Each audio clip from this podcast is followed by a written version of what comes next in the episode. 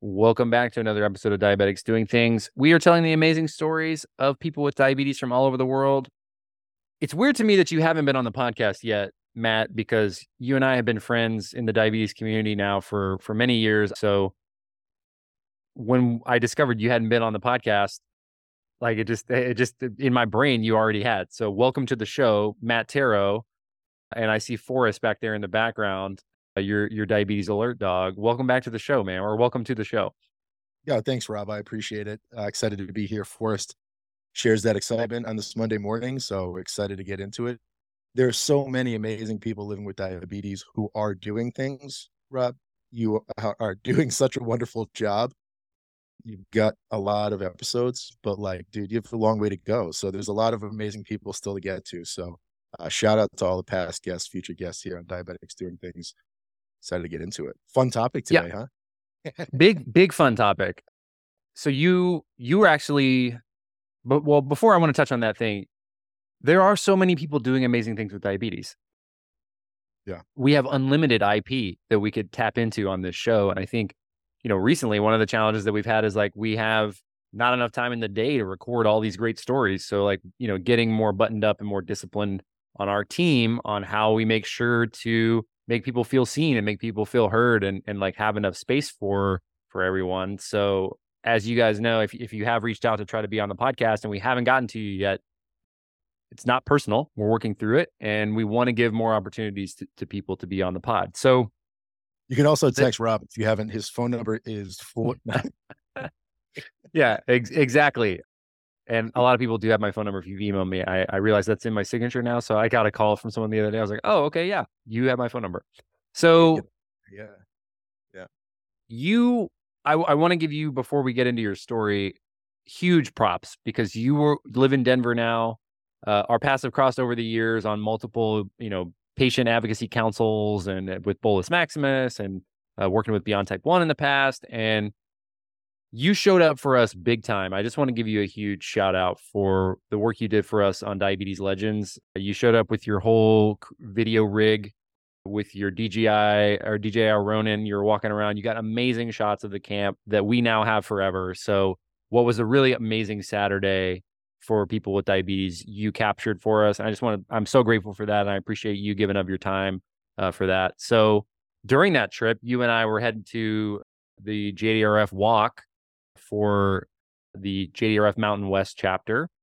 And mm-hmm. you had made some things and you are a creator and an artist. I want to get into your journey as well, but you were explaining to me something about being on state insurance and in the state of Colorado there's a cap on how much money you can make to be eligible for the insurance coverage, which allows you to access your insulin and diabetes supplies accessibly. So we're going to talk about that. Uh, that was the the impetus for today's episode.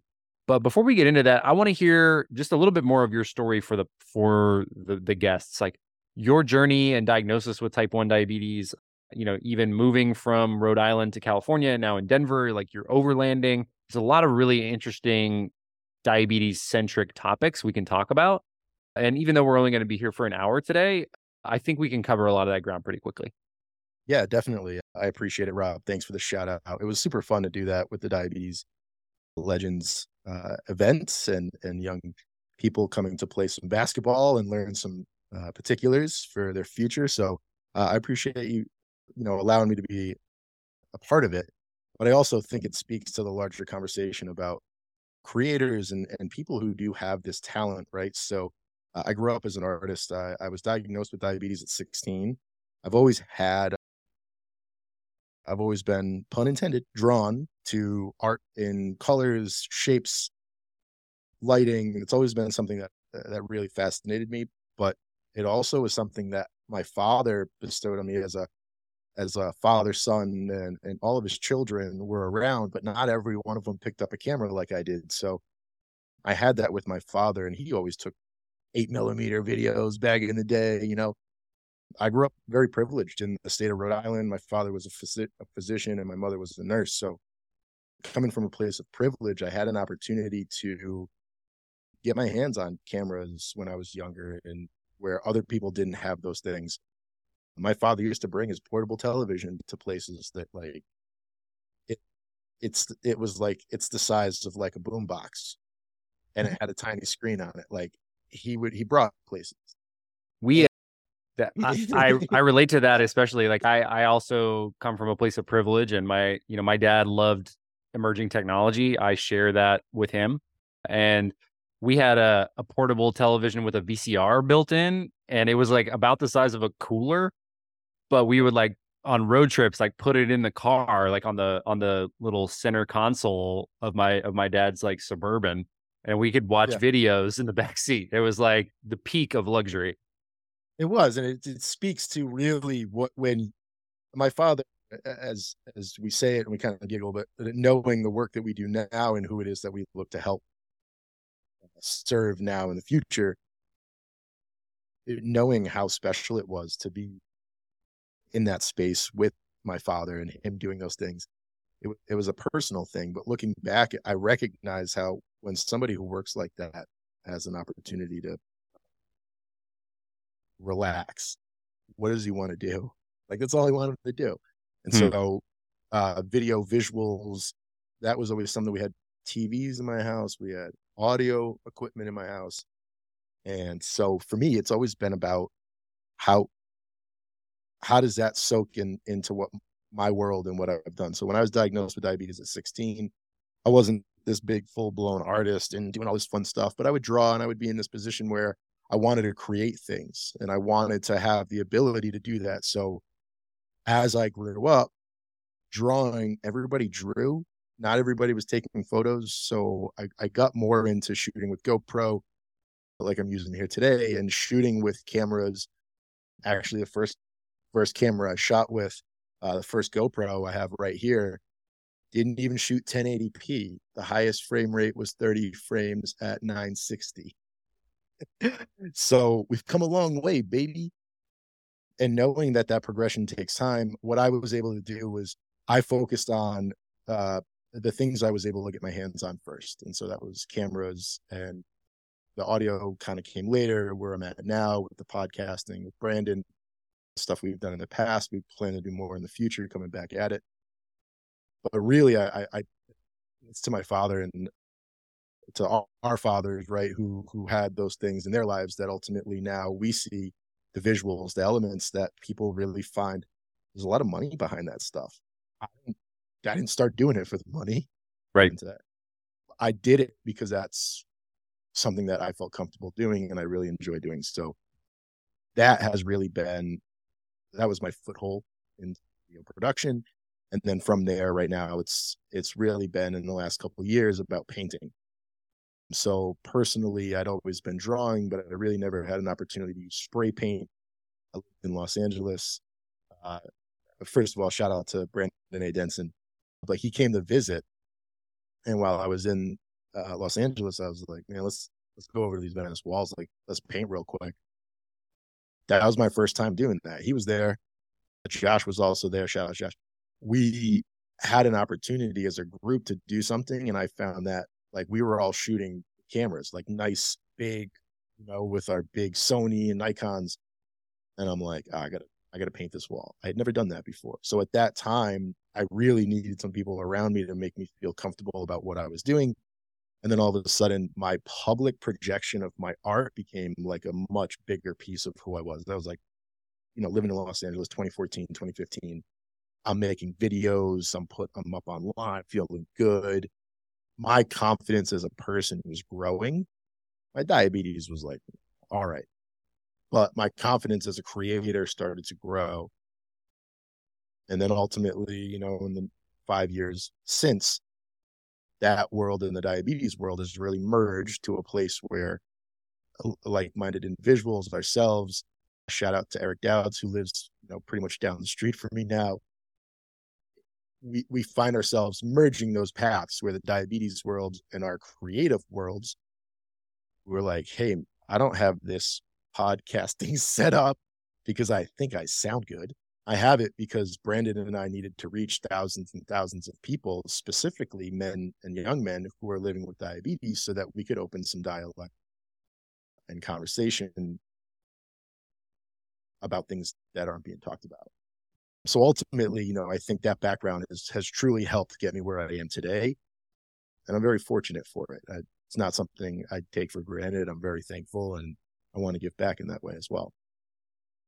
Well, I'm glad you said that because uh, there's a couple things I want to pick up on. A is like the importance of community with creators. You, you mentioned Brandon, you mentioned Eric, also friends of the pod, you know, friends of mine in real life.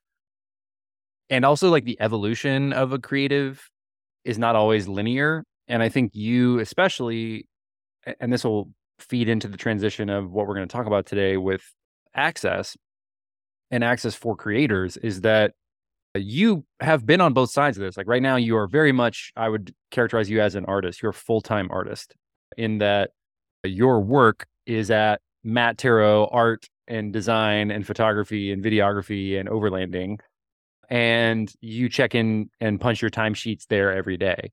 Uh, in the past, though, you have been like very much at like big tech companies or at large media companies and like very much like a more traditional, quote unquote, traditional career path to help with like you know your your income more consistent and probably you know a higher rate because like tech companies and you know big companies it's like that career path corporate america you also get the insurance coverage aspect of it and like the career growth but i think something that i've observed and i don't want to speak for you but it seems as though those types of environments while in the short term provide you with the things that you need to live they also take away some of that improvisational freedom that allows you to be the creative that that you are. Yeah i think the the way people uh, use the pun it, it, it, takes the rug out from under you right? It it it eliminates a little bit of your your flow your ability to do things and and just kind of go with it so because i've worked at those companies i had my ability to do the stuff on the side while I was working at big tech companies, I was making good money. And and you're right, the money element is nice, was nice, has been nice, isn't nice now because I'm unemployed. But the reason I got those jobs was number one, specifically insurance. It was always I had a father who was a otolaryngologist and ear, nose, and throat doctor. My mother was an, a nurse, a recovery room nurse, an allergy room nurse for 25 and 40 years respectfully so when i was and they've both passed so for me now it was really like they told me the one most important thing they got across to me when i was leaving the nest was you need insurance any job you get has to give you insurance if you don't get insurance you're going to suffer and it wasn't like hey this is going to ha- x is going to happen it's like things will happen you need to know how to prepare for them. And so mm. I took that and I just, th- that's always been my number one like, I got to get insurance. I got to get insurance. So as an artist, while you're creating and you have this space to create, it's usually like a contract per diem, like, we need you to shoot X tomorrow for $500. And that's it. All right. Well, in the state of Colorado. Let's get right to the to the crux of it, right? Currently, in the state of Colorado, if I'm not working for a large company, uh, my most recent job was with Havas Media. It was a contract position. They did not offer me insurance. Prior to that, I was with Oracle. Everything, 401k, benefits, everything. I had everything. That was still, that was during COVID. I got let go from Oracle and immediately applied to get Colorado insurance. This is where I was living. This is what it, so I get insurance through the state of Colorado. As I get my insurance, I'm I'm learning. I had it in California as well. I'm learning that the government will allow anybody who is living with the needs of state insurance, like immediate state insurance. If you started making money again, anytime during the pandemic, they wouldn't kick you off your insurance, where typically it just happened to me because you have to report what you're making to the government. Government's like, ah, check it out, pal. You made X no longer qualifying for your medical insurance. So, what's happened over the last couple of years is I've gone in and out of full time positions. but I've also had the ability to stay on state insurance in the state I was living in. And if I wasn't working full time, I was living off savings and starting to look for ways to get myself out of that world and into a world of I want to create, but I, I need insurance to be able to do that. So it got to a point where I, I didn't, I wasn't going to stay in California. I moved to Colorado, and then ultimately, in the last, you know, s- several several months in last year, I lose this insurance with Oracle. I get hired with Havas for Havas Media to do what I've done, getting paid ninety five dollars an hour, like a good hourly rate. Ninety five dollars an hour. Uh, yeah, if I worked one week with Havas, I would have tripled the amount of money I could make in a single month under the Colorado insurance. So So let's say that again. So so you work at Yeah, that at yeah. that contract rate at the, let's just say 40 hours, which would be probably your like weekly max like for a full-time employee, right? Yep. You is triple the amount of money that you're allowed to make in order to stay on in a month in order to stay on Colorado state health insurance as you're currently on. like two, two, two, eh, almost like two and a half. But I just did the math. But yes, yes, exactly, exactly.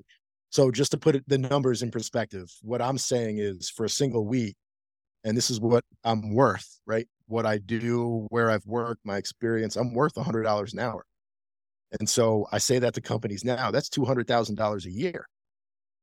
For one week of work, that's thirty eight hundred dollars, forty hour week, right? Ninety five dollars now is forty eight hundred. That's thirty eight hundred dollars.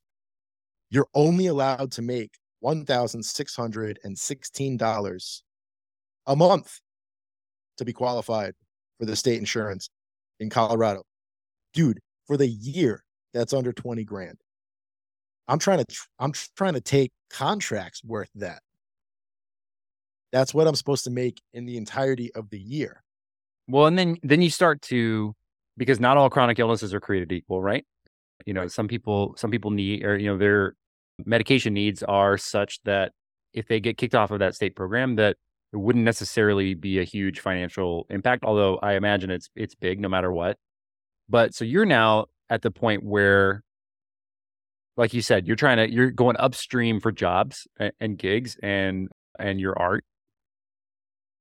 But you're having to weigh that with okay is this enough money for me to afford my insulin? Because you went to the pharmacy you shared the photo right after uh, my visit to colorado and that was kind of the impetus for this conversation because your costs go dramatically increase. Like so you're you're Yeah. you know with the on state insurance your insulin copay is 15 30 dollars right like it's just covered like normal but then as soon as you capped that number as soon as you hit that, you know, the weekly the weekly work for Havas or or whatever project that comes in at your rate, your insulin cost immediately went to three hundred dollars a vial, four vials, twelve hundred bucks.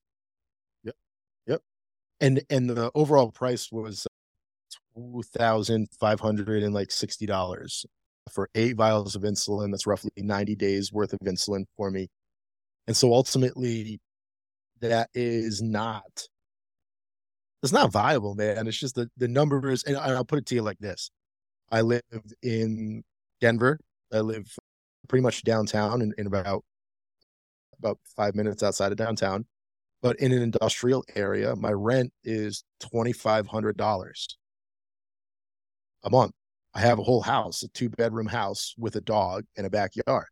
I have parking spaces. I live in a very busy area. I just that's a lot to pay. It's also I'm paying for my amenities. But Sure. where I am, you you're familiar. Yeah. Where I am in the city is, is unique, and what I have in in the space that I'm in is also unique. So having the backyard and the time, I needed that. I needed it because I paint six foot canvases with spray paint that I can't Right. do in my house. I need a space to do it in, and I kind of have the ability to do that. I only moved here because I could show them a paycheck from from Oracle, which was similar, you know, that's like 65 $75 an hour compared to what I was making at the next job. The state minimum or what's the the minimum wage right now is like 1350 or $15. I mean, there's there's no middle ground. There's no way for individuals to have the ability to live with a chronic illness comfortably and have to worry about extreme overstep and insight into your life from pretty much every agency, every facet of everything that's involved. Your job needs to know, you're going to have to choose insurance with them. And then I really, this is a big, this is a whole separate conversation, but realistically, I have taken medical leave from work from those major corporations. If you're hearing me right now, your ears are ringing. If you're working for a major corporation, look into medical leave for your type 1 diabetes. There isn't anything that says if you have type 1 diabetes, do this. What it's saying is if you need time away from the workspace, from your office, from your work to get paid. I've done it twice at two different companies. They will let you do it. Not only will they let you do it, they have to let you do it. I was going to say you're it's it's not a let you type situation. You are covered. Your diabetes yeah. is covered underneath yeah. those. Yeah. yeah. I guess language is important always. I'm not a medical professional, but I can advocate for people that know living with diabetes is stressful. It takes so much time to really understand what you, when you need it, how you need it. You need that time like either alone or with your doctors or like for a I took 10 weeks both times. One time I took 12 weeks, one time I took 10 weeks. Paid time off. And was so, that under the short-term disability policy? FMLA? FMLA, yep. Yep. And it was all covered. I could take however long I was I wanted to. So essentially, I took one. I was at MediaCom, and I I was distraught. It's like 2016. I'm like creating, but I'm not doing it in a way where like the media agency I'm working with, and I'm sitting down with like a C level, eh, a mentor, a true mentor and pioneer in the space of ad measurement and digital advertising. He's not a nobody. Shout out Joe Barone. I sit down with Joe, and he, Joe changed my life. I sat down. We sat across from the office. We sat at a bar. We had lunch. We had a beer. Joe worked in New York City. I went out to LA to transition the NBC Universal, maybe you've heard of them, business from one media agency to theirs. That's why I was hired. That's what I did. I went to Los Angeles and then for like eight, nine, ten months, I'm out here plugging away 50, 60. I'm just going crazy, I'm like, man, it's cool, but like, I need weeks away from an office. And he goes, you should do it. He goes, just go. He goes, take leave and go. And I was like, whoa, I could do that. and he's like, yeah, we'll file, we'll do this and this. I had, maybe I'd heard about it before, but like I didn't know when the managing director of my team says GTFO, pal and, and yeah. take your camera and go do it. Dude, that was how I changed my Instagram name, became the drop because the trip I took was 4,000 miles, three weeks. It was in the shape of an upside down drop. Like all of that stuff like just changed how I, I decided I was going to move forward because I was like, I want to do that. I'm stuck here in the office, but I, I want to do that. And so yeah, having the, the ability to do that, that's major privilege. That's an honor. That's time, space, the elements. I got in my car. I drove 4,000 miles. I went to six, seven states I had never been to. I camped more times in three weeks than I ever had in my whole life. That was the beginning of this journey. It's all these maps on the wall.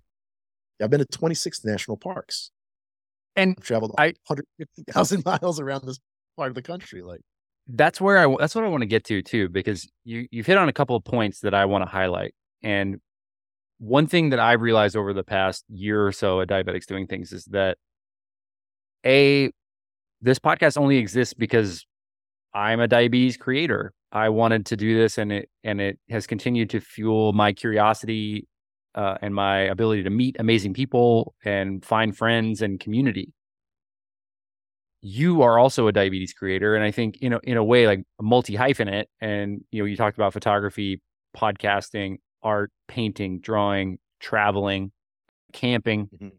storytelling and also you talked about something that i think has been really centric to me because i have seen so many people because of my time in the diabetes community over the past 8 years I've seen so many different people come and go. And they burn out for one reason or another. Sometimes life gets in the way. When I was really big in the improv community here in Dallas, they were just become like a certain age where you'd lose like 80% of this population. They'd get the dream job or their careers would take off and they had to spend more time or they you know started a family and the family became the number one and most important thing and so the creative side project kind of goes away and so you lose and there's like a natural burnout and attrition but one thing that I've noticed for people with diabetes who are creators is that they are creating to meet a need that would have helped them in the past. Like, so it's need based. Yeah. And there's too much of a, I think this is just Western culture in general. And, and I'm sure you see it more on the art side as well. But like, there's too much of an impetus on monetizing your concept. And like, because if you're going to spend a lot of time, you've got to be able to make ends meet. We've all got rent. The rent's due every month. They don't care if you're an artist. They don't care if you're winning a Nobel Prize, they want that rent. And so, especially in the West, like you've got to do that. You've also got the difficulties of insurance coverage, right? Like you're paying you and your parents talking about those things. That's what comes to mind for me. You know, I, I talk frequently about what my doctors told me when I was diagnosed is you can any dream that you want for your life is still within reach as long as you take care of your diabetes. But what does taking care of your diabetes mean? It's not just carb counting and insulin dosing, it's also insurance coverage. It's also blood work. It's also pharmacology. It's also exercise. It's also sleep. It's all those things, all those inputs. Yeah. And great Good point. Yeah. Burnout is like a huge component of it. And so, you know, for me, I think of there, there's a couple of creators in particular who I noticed and I missed because I was like, man, these people had amazing content. They had amazing vision. They had amazing momentum. And people were receptive and still they burned out and still they needed time. So because of all these things. So I think what I want to speak to at least a little bit is like your journey has not been particularly linear. You've been exploring, you've expressed curiosity, you've experienced burnout. So what I want to know is in those moments where you had to advocate for yourself in the burnout phases, each one of those led to the next thing that you're doing. So how how have you navigated that throughout, you know, especially the last few years? Yeah, I think that that's a great question. And I, I, the point in case, right? I, something as simple as my G6 sensors are out. I have no more. I tried to use the G7 today. It failed within minutes. I took it off. Now I'm stressed because I won't have my link between my devices. And sure, I got to prick my finger for 24 hours, but like it's something as simple, you know, as that. But anyways, pushing myself, right? So I take that trip and I go and do these things and I go, I, I want to do that more. I'm from Rhode Island. Shout out 401. But uh, if you know anything about Rhode Island, it's tiny. There are no mountains. There's very there's a lot of snow. We're adjacent to the ocean as being the ocean state. But your exploration really wasn't as vast as your imagination could ultimately become. So hmm. I never got to a point where I felt comfortable exploring in my own backyard, which is in, in and of its own thing. I'm like, yeah, it's all right. I go, have have you been to Yosemite? Have you been to Yellowstone? Have you been have you ever been to Montana? people are like, yeah, you should come home. I'm like, no, no, no, no, no. Home has so many deeply rooted trauma triggers. As much as I love being there to see my family, when I'm alone there, it's devastating.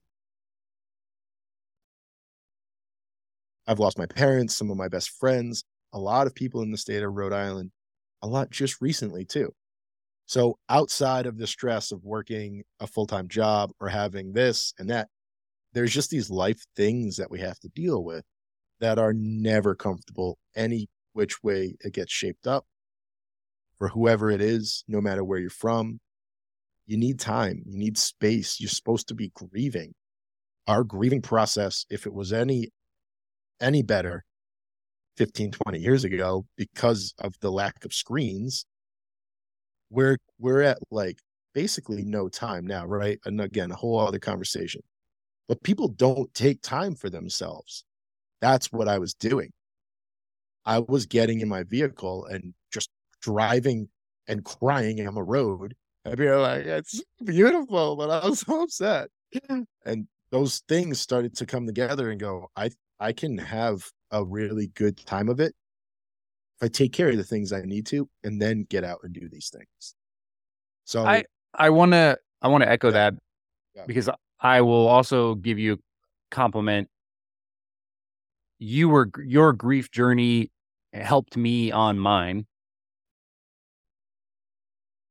And you know, just being able to have lunch in LA a couple years ago, short shortly after my dad had passed away, and you know, you, you know, talking about just openly talking about your trip from Rhode Island to LA, driving cross country, as well as like the trip that you and your dad took, you know, and you know some of the some of the ways that you remember him very similar to the ways that I do. It sounds like, you know, our dads are probably on some cosmic podcast right now laughing about us.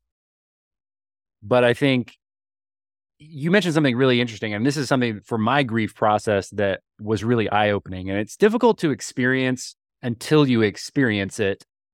It's difficult to get a the handle on, but there comes a time where people people can't grieve for you anymore and they have to move on. Like I remember I was getting requests for client deliverables at a certain point.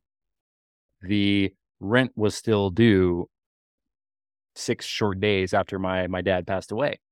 And Yep. while people have grace for you, there is an expiration date on it. And I think you're right. Our sort of de- default in the West is to fill our time and fill our grief hole up with something else, probably work or, you know, and we don't really give ourselves the time to really mourn.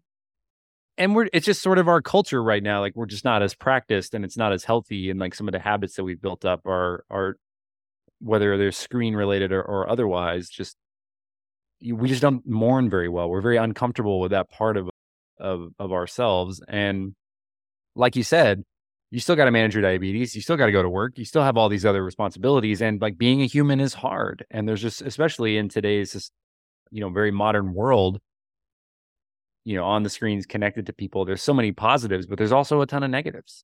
And, you know, I think like feel it, it's a, what I'm hearing from you is we don't see that necessarily in the paintings. We don't see that in the t-shirt designs. We don't see that in the cool overlanding videos, but that is Well- part of your artistic journey. Well, the painting ultimately, and this is how I would explain it to my family. I go, my family really hasn't been around me physically, just to that point here in my space in Los Angeles and San Diego to watch me paint all of these things, where they are an emotional, like this is just two days old, right? This thing right behind me with some butterflies. I, I call it broken. I call it broken, even though there's a full butterfly because there's all these wings. But ultimately, I my interpretation of where I am in the world ultimately ends up on a lot of the canvas in my house. However, it's not very easily understood by people to be like, oh yeah, depression. Look, that's not how it works. So yeah, yeah, yeah. The point. I do want to plug really quick two things. One is the thought of, and and and it comes from my time with the therapist. She recommended I get a handbook it's called the Grief Recovery Handbook. The 20th, 20th anniversary edition came out more recently. You can look it up. It's by Russell Friedman and James uh, John W. James. Um, it's the action program for moving beyond death, divorce, and other losses, including, how about this, health. Hmm. My therapist told me that I, before I walked in that day, and at any time prior to that, living with diabetes, I probably never looked at being di- diagnosed with diabetes as having grief from that. And I was like, what, what are you talking about? Yeah. She's did you lose something? She's like, it's a loss, right? Grief is suffering a loss. Did you ever lose something? Yeah. Holy crap. 21 years ago, I lost the ability to be a normal person. I ever grief recovery handbook that outlines specific steps. Well, I and a I think I think too, like for people who are diagnosed at 16 like us or you know two or three years old five or six years old 10 years old you're not really in a phase of your life to like grieve you know you're you're kind of Right. just you know taking it as you go but i think Fair. that that is also more important to do it later because later. Yeah. That grief is is still there. That loss is still there. Just because you haven't Right. made peace with it or reconciled it, that's inner child work ultimately. Just but like diabetes is part of that. Yeah. And it and it for, there, there's a core to it from the diabetes element because it touches everything you do. I can't do certain things and I never had looked at it in such a way. Then once I started to, I, I realized. Uh, Ultimately, though, you know, finding yourself in a position, especially with your artistic freedom to create and do these things, creating it is one thing, showing it to the world is a totally different. And being in a place where you feel comfortable and confident to do both of those simultaneously, that's big. Because a Mm. lot of people like me, I have a lot of art at my house right now. I'm trying to sell it, you know. But ultimately, if I was just somebody who wanted to paint, maybe I have one canvas and I repaint it every week. That might be that might be something. I'm the type of person who I'm like, I want to do a show.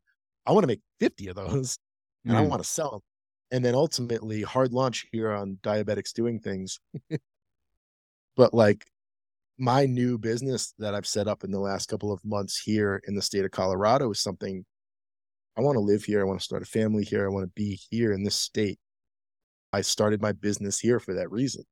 But ultimately, it's a diabetes focused endeavor because of of the ability to bridge those gaps. So my traveling and my off-roading and overlanding, sleeping in my truck with my dog, being able to do that and then go from city to city and paint with different groups and get different projects murals up and off the ground that's that's that's the goal and that's the hope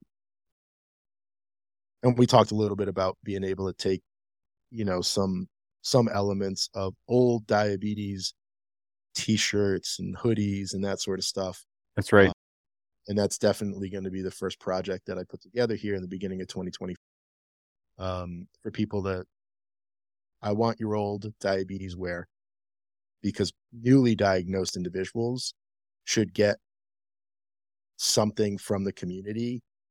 We're going to put some new design and and screen print something new on it and get it in the hands of people who are being diagnosed more on that to come. But ultimately, being able to get your creative turnout, what you're doing back into the community, I, it was, it was just something I was able to do because I could put a camera in my face with like Snapchat, Instagram, and then ultimately it's like we need sustainable goods. We want to be, we want to do things that mean more than just, hey, a brand paid me a grand to post something for them for the weekend.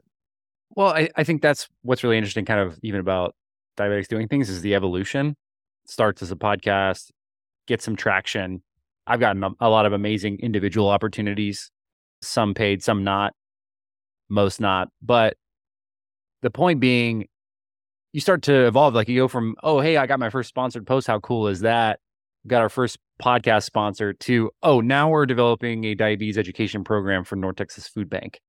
And it's like, Yep. okay, well, those aren't exactly one A to B type destinations. You know, like you have to learn so much in between. So I would encourage somebody if like even if you don't know what your idea really is yet, keep going and keep hacking away at it. You know, for an artist, you you know, your work is never done. There's no perfect painting, right? You're always a work in progress, always continuing working. Uh, as an athlete, it's the same way. You're always refining uh, and you're always adjusting, taking in information and applying it. So what I would say is that there would be no diabetes community without diabetes creators. And there is no one particular discipline that you have to be in. Right. And and while your parents were right, like insurance coverage, uh, like those basic Maslow hier- hierarchy of needs, shelter, food, coverage, we need those in order to self-actualize, in order to realize our like truer purpose, to be able to to find that output. And you know, hard launching again, we talked about the the creator collective that we're building here at Diabetics Doing Things. You know, that's what we're trying to look to do is to provide some more of those resources, provide some more opportunities, provide more of that coverage so that we reduce that burnout. Because I believe the next great diabetes innovation is going to come from somebody like a diabetes creator who just doesn't have the resources totally. yet to pull their idea yeah, and bring it to life. Well, I think asking the community to go back into their own world and own life and ask the right questions and prompting them to do those sort of things through visuals, through art, through audio, all of in person, any way you can. I second that. I, I wholeheartedly agree. You should be doing more. The one thing too is like we we talked a little bit about this. You kind of get that burnout phase and then you're like i've done this for so long for like so many people for for what am i doing? And and especially on a platform like instagram. It doesn't at snapchat i used to work at snapchat. I i would if you search the word diabetes on their platform you would just get tons of snaps with the word diabetes and photos of like milkshakes and treats and candy or someone Inherent drinking stigma. donate 100% it's what drove me from that company maybe we had a parting of ways but uh, i left the media world i left the media agency world because i was expected on a sunday afternoon while i was trying to move the Kardashians. Oh, right, them. We're doing a photo shoot. So my responsibility to get something to where it needed to be had to be done by a certain time. We Never met that deadline. And especially when they chose to do that. So I'm trying to move in Los Angeles from Marina Del Rey to Santa Monica by myself. I'm already, it's the first time I'm living by myself fully doing this whole thing. I got to stop in the middle of my day, put everything down, and go back and do work because that's when they decided I was like, F this, I'm not doing this anymore. This is not conducive to my lifestyle. I need to be. Yeah. Ultimately. Because you lose some of that freedom. Yeah. Part of, I, it's a service industry, right? After I left Los Angeles, I went to San Diego, started working at Tandem. So I was like, I need to work at a job that I'm doing something good. I need to do good things. Like, let me do good. I can do good. Let me do it. Why was I doing what what now feels like just terribly deceiving construction of of ad campaigns that really got people nowhere. Like, why did I want to do that forever? I was a creator of what most people looked at as like, oh, I hate digital ads. I was a, an, an evil a trafficker of of evil. I've I've trafficked billions and billions of ad impressions across the internet. My guess is I at one time served most people I know a digital ad. Hmm. Interesting How funny perspective. Is that? They didn't know. They didn't know. Yeah. Billions. Especially I worked in digital ad operations for 10 straight years. I worked on NBC Universal. They had specific pieces of creative that garnered hundreds of millions of impressions alone. One day. So there were days on Snapchat, no doubt, between 2015 and 2016 when I was working there that people I knew would open up the app and use something every day that, that I you made or you traffic. I didn't. I didn't make it. I helped put Yeah. it there. But because I didn't make it, it started to get to me that like, what am I really doing? I'm just doing this is like whatever. So that piece is ultimately what drove me. I was like, I need to make more for myself. I'm a create. I know what I'm doing. I like colors. I like shapes. I can do But I think that, and and I know we're running out of time here, but that self awareness, you didn't just curate overnight, no, no.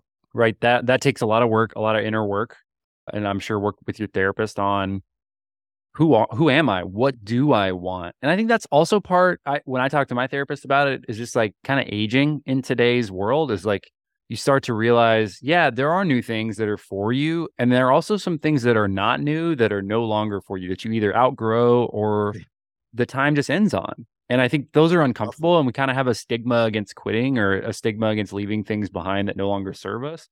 But you know, I, I would encourage anybody listening, like if there's something that really keeps bugging you in your life, you know, I'm not telling you to go in your boss's office and quit right now, but I mean, I, maybe entertain the idea because that could be, you know, life's too short. I think that's another thing that grief teaches you is that any minute you're spending wasting on this earth doing something you don't want to do or that's really making you upset, you you know, you run the risk of that being your last moment. Yeah.